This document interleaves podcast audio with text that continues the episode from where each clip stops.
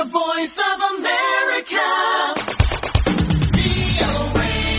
ከሁለት ሳምንት በፊት ኢትዮጵያ ውስጥ ልዩ ፍላጎት ያላቸው ልጆች ተገቢውን ትምህርት የሚያገኙበት አካታች ትምህርት ቤቶች ባለመኖራቸው እንዲሁም በወላጆቻቸውና በማህበረሰቡ የእውቀት ማነስ ምክንያት የሚያጋጥሟቸውን ተግዳሮቶች ወላጆችና ባለሙያዎችን አነጋግረን አቅርበን ነበር። በዚህ ጉዳይ ላይ ያናገርናት ወላጅ እናት አልማዝ ጥላሁን የኦቲዝም ተጠቂ የሆነው የ16 ዓመት ልጇን የምትልክበት ትምህርት ቤት በማጣቷ እየደረሰባት ያለውን ችግርና ተስፋ መቁረጥ እንዲህ ስትል አካፍላን ነበር።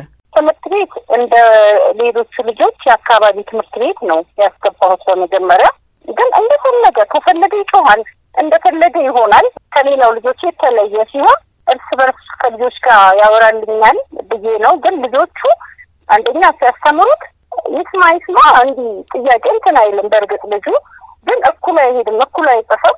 ግድ የግድ ሰፖርት ያስፈልገዋል። እንደዛ ደግሞ ማንም ያንን የሚያደርግ የለም። ሌሎችን ማስተማር ነው እንጂ ያለባቸው ይህንን ልጅ በልዩ ሁኔታ ራሱን እያጻፉ እንደዚህ አይሉትም። ትንሽ እሱ ላይ ነው ችግሩ። ልዩ ፍላጎት ያላቸው ልጆች ትምህርታቸውን ለመከታተል የሰለጠነ ባለሙያ ለነሱ ተብሎ የተዘጋጀ የማስተማሪያ ቁሳቁስና የተለየ የመማር ማስተማር ሂደት ይፈልጋሉ።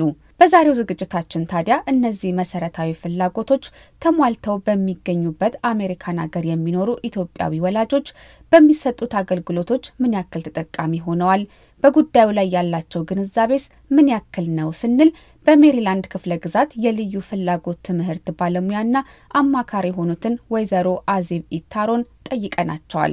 በጣም የሚገርምሽ ነገር እዚህ ያለው ህብረተሰብ በእርግጥ የተሻለ እውቀት አለው፣ ግን በጣም ብዙ ልጃቸው አምስት ዓመት ሲሞላው ያኔ መንግስት ትምህርት ቤት ቀጥታ ከሌሎች ልጆች ጋር ልጅሽ ሊገባ አይችልም። ያንቺ ልጅ የሚገባው እዚህኛው ፕሮግራም ውስጥ ነው፣ special education ነው ሲባሉ ያኔ ነው የሚባንኑት። ምን ሆነሽ ነው ስል እኔ እኮ በቃ አይ ወንድምሽም እንዲህ ነበር አለችኝ እናቴ። አይ ጓደኞቼ በሙሉ እንዲ ደህና ነው ጤናኛ ነው ልጅሽ ምን ሆነሻል አሉኝ። ወይም በአብዛኛው ይቅርታ አድርጎልኝ ባሎች እንዳትቀየሙኝ፣ ግን አባቶች ይህን ነገር መቀበል አይችሉም። በጣም ከባድ ነው ለአባቶች ይህን ነገር መቀበል። በጣም ያሳዝናል። በአሜሪካንም ሀገር ብዙዎች አይመጡም፣ ግን support group አለን የኢትዮጵያንና ኤርትራ እናቶች እና አባቶች። እዛ group ውስጥ ያለው ብዙ ሰው awareness አለው፣ ግን ብዙዎቹ ሲናገሩ እንዴት ነው ያወቅነው የሚሉት እዚህም ሀገር ሆነው እንኳን በአሜሪካን ሀገር ልዩ ፍላጎት ኖሯቸው የሚወለዱ ህጻናት ከአንድ ዓመት ከስድስት ወራቸው ጀምሮ ልዩ ክትትል ማግኘት ይጀምራሉ።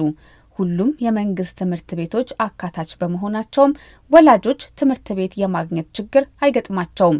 የአሜሪካ መንግስት ለልዩ ፍላጎት ትምህርት ብቻ በየዓመቱ 13 ቢሊዮን ዶላር እንደሚያወጣም ወይዘሮ አዜብ ያስረዳሉ።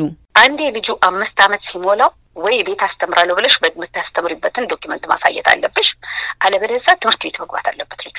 ምንም አይነት ልጅ ሁሉ ልጅ እኩል ነው። እነዚህ ልጆች የሚያስተምሩ ሰዎች በደንብ trained የሆኑ ሰዎች ናቸው። ሁሉ ልጅ ችግር ያለው ልጅ special education ውስጥ አይገባም። ሀያ አምስት percent ግን በተለያየ አስራ ሶስት አካባቢዎች አሉ። ማንኛውም ልጅ ያ disability ካለው disability ማለት ኦቲዝም እና Down syndrome ፊት ለፊት የሚታየው እሱ ብቻ አይደለም። ችግር ባላቸው አሁን ለምሳሌ ውጭ መሮጥ ምናምን የሚያቀተው ልጅ more physical strength ኡ low የሆነ ልጅ ከሆነ የሰውነት የአካል ጉልበትናው weak የሆነ ልጅ ከሆነ physical therapy አለ ትምህርት ቤት ውስጥ። የሚንተባተብ የሚኮላተፍ ከሆነ አፉን በደንብ ያልፈታ ከሆነ ወይም አራቅቆ መናገር የማይችል ከሆነ speech therapy አለ። fine motor ደግሞ በእጁ ይዞ በደንበኛ እስክሪብቶ ይዞ ማይጽፍ ልጅ ከሆነ occupational therapy አለ። ከዛ በኋላ እንግዲህ learning disability ያለው ልጅ አለ። እኛ ሀገር ድሮ ደደብ ነው እሱ ትምህርት አይገባው የምንላቸው እነሱ ደግሞ እንደ አቅማቸው እንደ አቅማቸው evaluate ይደረጋሉ። ሁሉ ልጅ assess ተደርጎ ነው በጎደለው ቦታ ላይ የሚሞላ individualized education plan ይወጣል IEP እና በዛ መሰረት ነው አስተማሪዎቹ የሚያስተምሩት። ልዩ ፍላጎት ባላቸው ልጆች የትምህርት አሰጣጥና ድጋፍ ዙሪያ ትልቁ ስህተት ሁሉንም በአንድ አይነት መልኩ ለመርዳት መሞከር መሆኑን ወይዘሮ አዜብ ጨምረው ያስረዳሉ። special needs ነው ስለተባለ ሁሉ ልጅ አንድ ነው ማለት አይደለም። autism ም it's wide spectrum mild አለ፣ moderate አለ፣ severe አለ። so በልጁ አቅም ልክ ነው የሚማረው ማለት ነው። አንዳንዶቹ ልጆች ገብተው ከሌሎቹ ልጆች ጋር እንደ ማንኛውም እየተማሩ ከክፍል እየተወሰዱ ለብቻ ይረዳሉ። ወይም ያቺ special education አስተማሪዋ እዛ ክፍል ውስጥ ዋናው ክፍል ውስጥ general ed ውስጥ ትገባና ትረዳለች። ከዛ በኋላ ደግሞ ሙሉ በሙሉ ለብቻቸው እነሱ ብቻ መማር ያለባቸው አለ። እሱም ቢሆን እንኳን moderately affected የሆኑት መጻፍ ይችላሉ፣ ትንሽ ማንበብ ይችላሉ። ግን ያነበቡትን ነገር መልሰሽ ብትጠይቂያቸው አይገባቸውም። እነዚህ ልጆች ከነዛ ቁጭ ከሚሉት ጋር ብታስቀምጫቸው ይረብሻሉ። ስለዚህ መጀመሪያ behavior ኣቸው ላይ መሰራት አለበት። ከዛ እንደገና severely affected አሉ እና እነሱ more of life skill ነው መማር ያለባቸው። ትምህርት ላይ ጊዜ አታጠፊም። ስለዚህ ጎበዞች ናቸው። ሌላ የሚማሩት ነገር አለ። ሂሳብና reading no matter what ሁልጊዜ አስፈላጊ ነው።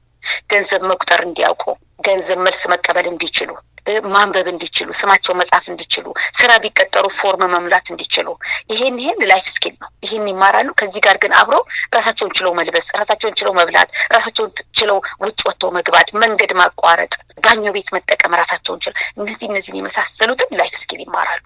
even special education ም ቢሆን በጣም ብዙ ክፍል አለው። ሌላው በአሜሪካን ሀገር የሚኖሩ ወላጆች ዘንድ የሚታየው ችግር ልዩ ፍላጎት ያላቸው ልጆቻቸውን ትምህርት ቤት ከላኩ በኋላ ክትትል ያለማድረግ ነው።